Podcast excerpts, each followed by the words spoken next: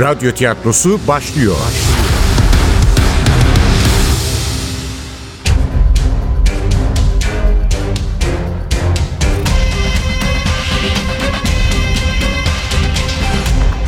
Sultanı Öldürmek 21. Bölüm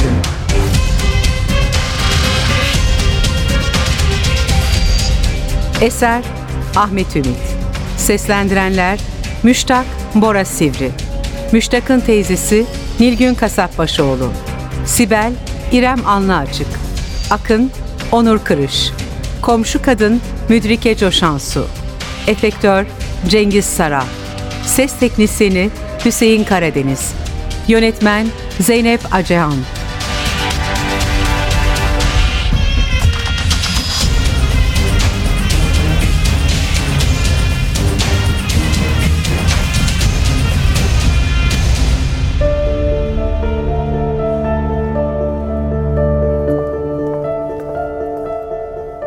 Beklemeyi bilmek en büyük bilgeliktir. Kim söylemişti bunu? Engin gönüllü Molla Gürani mi? Güzel ahlaklı Molla Hüsrev mi? Tasavvuf ehli Akşemseddin mi? Belki üçü birden değişik zamanlarda, belki aynı sözlerle değil ama aynı manaya gelecek şekilde. Genç hükümdar da mübarek hocalarının sözünü rehber eyledi. Çandarlı Halil'in canını almak için en uygun anı bekledi. O sebepten tahta çıktığı gün kendisinden uzak duran Çandarlı Halil'i öteki vezirleri gibi yanına çağırdı.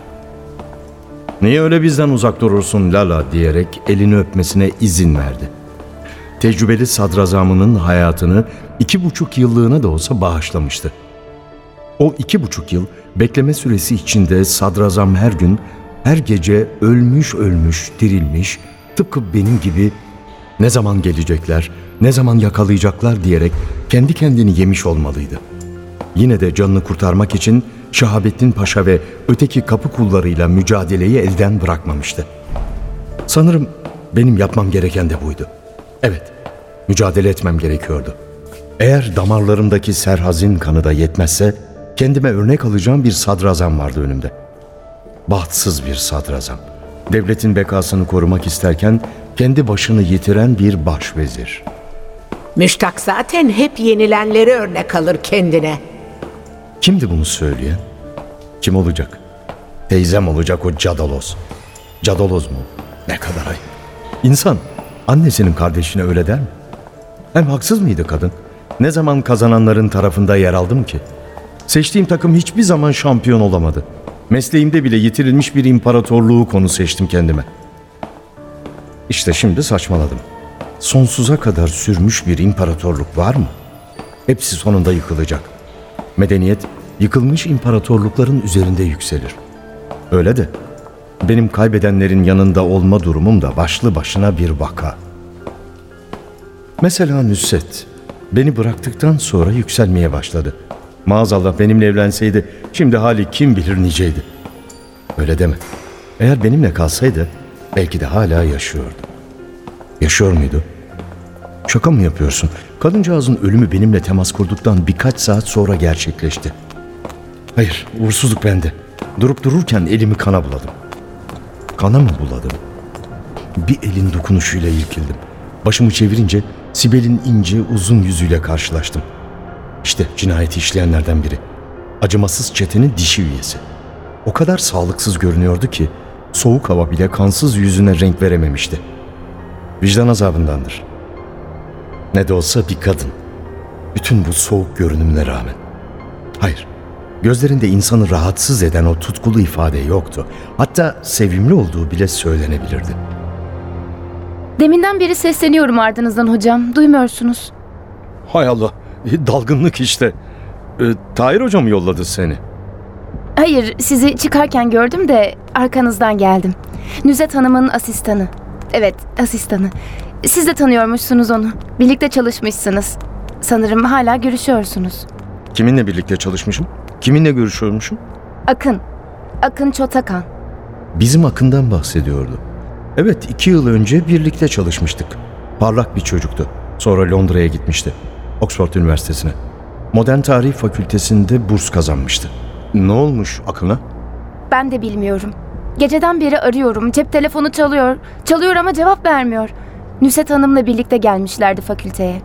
Yoksa Akın'ı da mı? Hayır, hayır öyle demek istemiyorum. Akın'ın başına kötü bir iş geldiğini sanmıyorum. Niye gelsin ki? Ama ulaşamayınca belki sizin haberiniz vardır diye. Gerçekten de Nusret'le birlikte çalıştığımı zannediyorlardı. Zannediyorlar ne demek? Bütün kalpleriyle inanıyorlardı buna. Öğrenmek istedikleri şu meşhum projenin ne kadarını bildiğimdi. Nereden haberim olsun? İki yıldır görmedim Akın'ı. Senin onunla işin ne? Akın'la eskiden tanışırız. Aynı sınıftaydık. Bana burs işlerinde yardımcı oluyordu. Londra Üniversitesi, School of Oriental and African Studies için. Prosedürü falan iyi biliyor. Samimi görünüyordu. Belki de o Çetin denen oğlandan sıkılmış, kapağı Londra'ya atıp yeni bir başlangıç yapmak istiyordu. Tıpkı benden kurtulup kendi yolunu çizen Nusret gibi. Çetin daha akıllı çıkmış. Kızı kaybetmemek için bir cinayete bulaştırmıştı. Artık yerli yersiz kontrolden çıkan hayal dünyamı kendi haline bırakıp Sibel'le konuşmayı sürdürdüm. Peki Akın'ın Nusret'le ne ilgisi varmış? Tam olarak bilmiyorum. Nüset Hanım'a yardımcı oluyorum demişti. Londra'daki işi yarıda bırakmış. İki sömestr sonra dönmüş. Kötü bir aşk hikayesi. Biliyorsunuz Akın gaydir. Hintli bir profesöre aşık olmuş. Adam da evliymiş. Kadın da Oxford'da bildiğiniz mesele. Yani Akın Nusret'in projesine yardım mı ediyormuş? Onun gibi bir şey. Ama hiç mutlu görünmüyordu. Çok zor bu kadınla çalışmak diyordu. E niye katlanıyormuş o zaman? Nusret Hoca ona Chicago Üniversitesi'nde iyi bir pozisyon sağlayacakmış. Evet, aynen böyle söyledi. Peki ne üzerine çalışıyormuş Nusret? Bilmiyor musunuz? İşte o anda anladım güya rastlantı olan bu önceden tasarlanmış karşılaşmanın sebebini.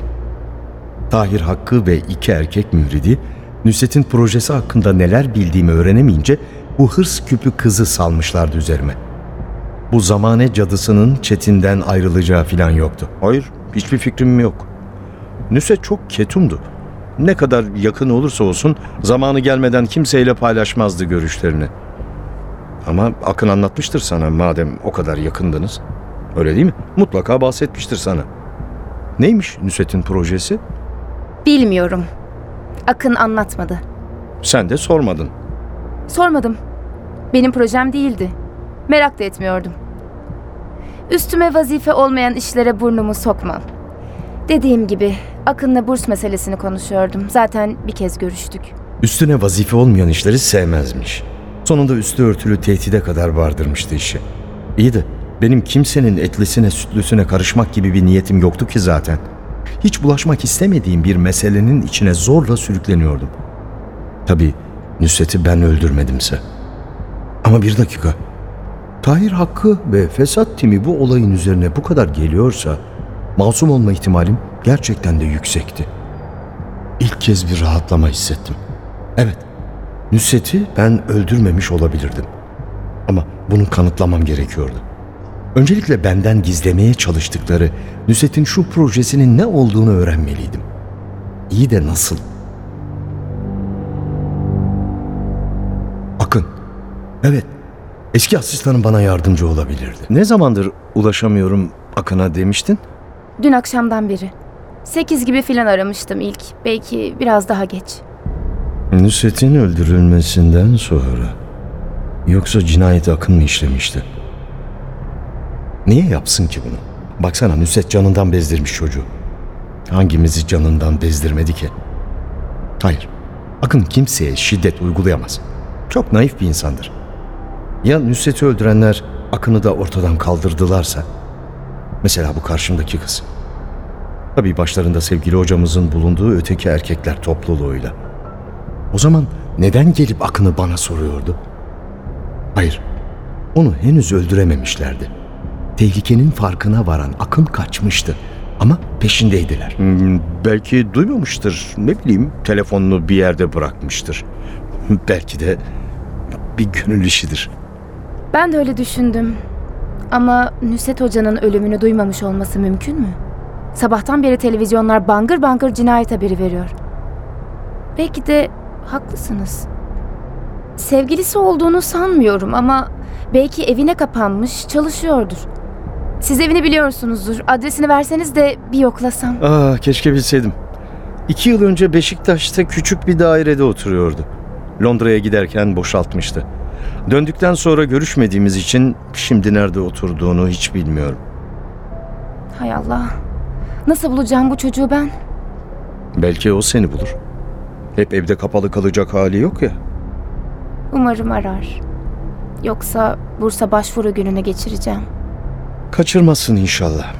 Hadi hoşça kal. Sizi ararsa ya da görürseniz. Merak etme. Derhal seni aramasını söylerim. Islak kaldırımda uzaklaşırken kaldığı yerden öylece beni izleyen Sibel'in çekik gözlerinin ağırlığını paltomun altından bile hissedebiliyordum.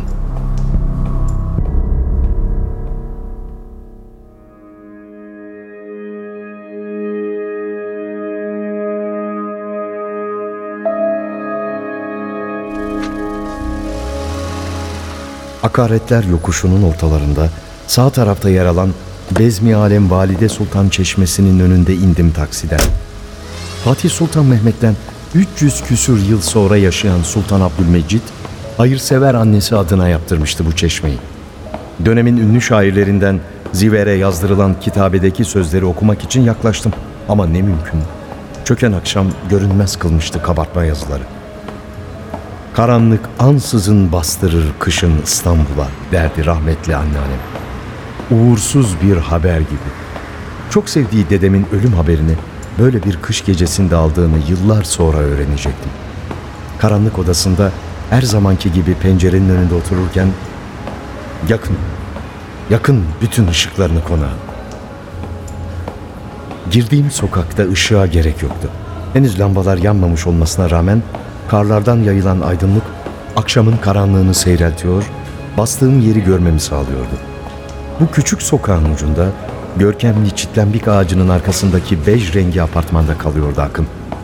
Üç yıl önce akciğer kanseri sonucu kaybettiği annesinden miras kalmıştı binanın ikinci katındaki minik daire. İlk o zaman gelmiştim buraya. Tertipli, düzenli, eski eşyalarla dolu kutu gibi bir evdi. Cenazeden altı ay sonra Haziran ortası gibi evinde verdiği partiye davet etmişti asistanım beni. Hangi akla hizmetse kabul etmiştim çağrısını. Ama daha kapıdan adımımı atar atmaz anlamıştım yaptığım yanlışı. Hiç haz etmediğim elektronik bir müzik. Vakit o kadar geç olmamasına rağmen sarhoş olduklarından mıdır nedir? Uykudaymış gibi ortalıkta dolaşan kızlar, erkekler. Davetlilerin bir kısmı yabancıydı. Amerikalılar, Almanlar, İspanyollar.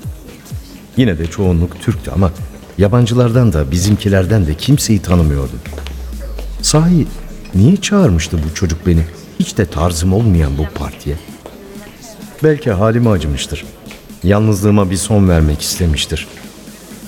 Ama ne ruh olarak ne de kültürel olarak yakındım bu insanlara.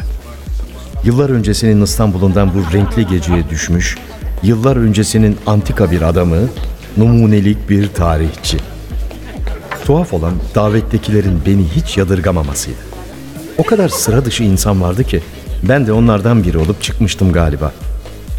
Saçındaki jöleler loş ışıkta bile parıl parıl parıldayan, üzerine siyah bir atletle dar bir kot pantolon giymiş genç biri olan ağzına kadar dolu bir bardak uzattı bana. Tabii hemen reddettim. Bilmediğim içkileri asla içmezdim. Bunu içmezsen müziği duyamazsın moruk diye fısıldadı kulağıma. Moruk derken ihtiyar demek istemiyordu. Sanırım ahbap anlamında kullanıyordu bu sözcüğü. Yine de irkildim. Sesi nemli, yapış yapıştı. Gelirken aldığım içecek öksüz bir çocuk gibi öylece kalmıştı kucağımda. O anda gördüm genç kızı. Üzerinde beyaz bir büstiyerle sarı papatya desenleriyle süslü bir şort vardı. Uzun saçları portakal rengindeydi. Kararlılıkla bana yöneldi, gülümseyerek kollarını açtı. Merhaba hocam, hoş geldiniz. Sesini duymasam hayatta tanıyamazdım. Akındı. Karşımda bir ucube varmış gibi hızla geriye çekildim. Hayal kırıklığına uğramıştı. Takma kirpiklerin iyice koyulaştırdığı gözleri kederlendi. Niye şaşırdınız hocam? O kadar doğal sormuştu ki onun homoseksüel olduğunu biliyordum. kimseden saklamamıştı ki. Bu erkek bedenin içinde bir kadın var hocam. Kolay mesele değil. Bizimki gibi genellikle muhafazakar insanların bulunduğu bir fakültede herkesin malumu olsa da böyle bir açıklama yapmak kocaman bir yürek isterdi. Yeri geldiğinde açık fikirli olmakla övünen Tahir Hakkı bile söyle şu Akın'a kırıtmasın diye kaç kez uyarmıştı beni. Halbuki Akın'ın davranışları hiç de rahatsız olunabilecek gibi değildi. En azından o geceyi saymazsak değil. Evet, ne sesine yapay bir hava verir, ne yürürken kırıtır, nasılsa öyle davranırdı. Ama doğru bildiğini savunurken bir aslan gibi cesur kesilirdi. Eğer Akın bu kadar zeki, bu kadar çalışkan olmasaydı bizim okulda asla tutunamazdı. Yine de tutunamadı ya. Homofobi herkese esir almış. Herkes derken kendini dışarıda tutmuyor. Baksanıza evine geldiğim bir talebem bana sarılmak istediğinde yanacakmışım gibi geri çekilmiştim. Tamam belki başında portakal rengi o kocaman peruk, yüzünde bu aşırı makyaj, üzerinde papatya desenli şu şort olmasa böyle yapmazdım diyebilirim. Ama savunmam bile davranışımın kabalığını mazur gösteremezdi. Benden böyle davranış beklemeyen Akın da takma kirpiklerinin ardındaki gözlerini hayal kırıklığıyla yüzüme dikerek sormuştu. Niye şaşırdınız hocam? Benim cinsel tercihimi bilmiyor muydunuz demek istiyordu. Sizden hiçbir şey gizlemedim. Yoksa benden nefret mi ediyordunuz için için? Bir keresinde Şaziye ben uyurken tırnaklarıma oje sürmüştü. Ne suçum vardı ne günahım. Babamın küplere bindiğini hatırlıyorum. Neyse. Akın'ı o şekilde görünce sadece bir tereddüt yaşamıştım işte. Zaten toparlanmam da çok sürmemişti. Ee, bir şey yok Akın. Ne kadar renkli bir topluluk. Ama sözlerim gözlerindeki burukluğu giderememişti. O zaman anlamıştım aslında bana ne kadar güvendiğini. Ve o fakültede ne kadar büyük bir yalnızlık çektiğini. Belki de İstanbul'u bırakıp gitme fikri ilk o zaman düşmüştü aklına. Hiç belli etmemişti tabii. Evet. Arada bir dağıtıyoruz böyle. Ben de bu gece için böyle travesti gibi giyindim. Öyle değilim aslında. Burada gördüğünüz insanların hepsi de eşcinsel değil. Ama hepsinin üzerinde baskılar var. Bu gece baskılardan, sınırlardan, kısıtlamalardan kurtulalım. Gerçek kimliğimize dönelim dedik. Kim olduğumuzu hatırlama partisi bu hocam. Kim olduğumuzu hatırlama partisi. Sahi kimdik biz? Orta Asya steplerinden gelip bu toprakların uygarlıklar kurmuş halklarıyla karışarak yeni bir imparatorluk kurmuş bir milletin kendini kaybetmiş çocukları. Kendini kaybetmiş. Şu kaybettiğimiz kendimiz neydi acaba? Toplumsal psikojenik füg. Bir toplumun geçici olarak hafıza kaybı. Geçici olduğundan pek emin değildim ama bir hafıza kaybımız olduğu muhakkaktı. Çünkü her gelen hükümdar, her gelen iktidar tarihi kendi çıkarına göre yeniden yazdırıyordu. Çıkarlara göre yazılan tarihin gerçeklerle hiçbir ilgisi yoktu. Aslında gerçeği hatırlamak için toplum olarak akınların düzenlediği böylesi toplantılara ihtiyacımız vardı. Kim olduğumuzu hatırlama partisi. Elbette sadece cinsel kimliğimizle ilgili bir toplantı değil. Elbette bu bir eğlence partisi de olmayacaktı. Üstelik sadece toplantı şeklinde de gerçekleşmeyebilirdi. Ama bize kim olduğumuzu hatırlatacak böylesi faaliyetler arttı. Dinsel ve ulusal bayramlarımızın yanına bir de kimlik bayramları eklemeliydik. Kendisi gibi olmak ne demekse. Hiç değilse böyle partilerde olsun kendisi gibi olmayı başaran Akın o gece uzattığım içeceği alıp mutfağın yolunu tutmuştu.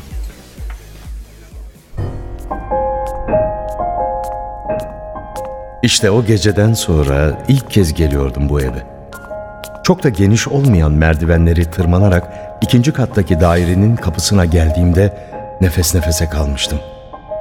Şu kalbine bir baktır diyen Şaziye'nin sesini duyar gibi oldum apartman boşluğunda. Benim için kaygılanan teyze kızının uyaran sesini kovarak dokundum kapının ziline. Ne bir hareket, ne bir tıkırtı. Bir daha. Daha ısrarlı. Bir daha. Hayır. Kimse kapıyı açmayacaktı. Akın evde yoktu. Sibel haklı mıydı yoksa? Çocuğun başına bir iş mi gelmişti? Son bir kez daha bastım zile. Bir ses duyar gibi oldum. Hayır, içeriden değil, arkadan. Başımı çevirince aralanan kapının ardından yaşlı bir kadının solgun yüzü göründü. Bir şeyler söyledi. Sesi o kadar cılızdı ki duyamadım. Yaklaşmak istedim. Fark edince aralık kapıyı kapatmaya kalktı. Ee, lütfen. Ben A- Akın'ın hocasıyım üniversiteden. Dünden beri haber alamıyoruz Akın'dan. Lütfen kapatmayın. Kö- kötü bir amacım yok. Bediye Hanım öldüğünde de gelmiştim. Belki cenazede görüşmüş bile olabiliriz. Evet. Siz şu profesörsünüz. Fakültede akına arka çıkan adam. Evet. Evet siz o profesörsünüz. Dedia minnetle bahsederdi sizden. Ee, adınız da Muvaffak.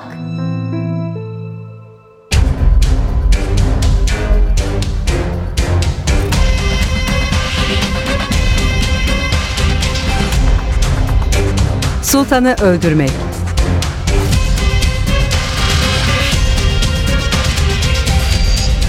Eser Ahmet Ümit. Seslendirenler Müştak Bora Sivri. Müştak'ın teyzesi Nilgün Kasapbaşıoğlu. Sibel İrem Anlı Açık. Akın Onur Kırış. Komşu kadın Müdrike Coşansu. Efektör Cengiz Sara. Ses teknisyeni Hüseyin Karadeniz. Yönetmen Zeynep Acehan.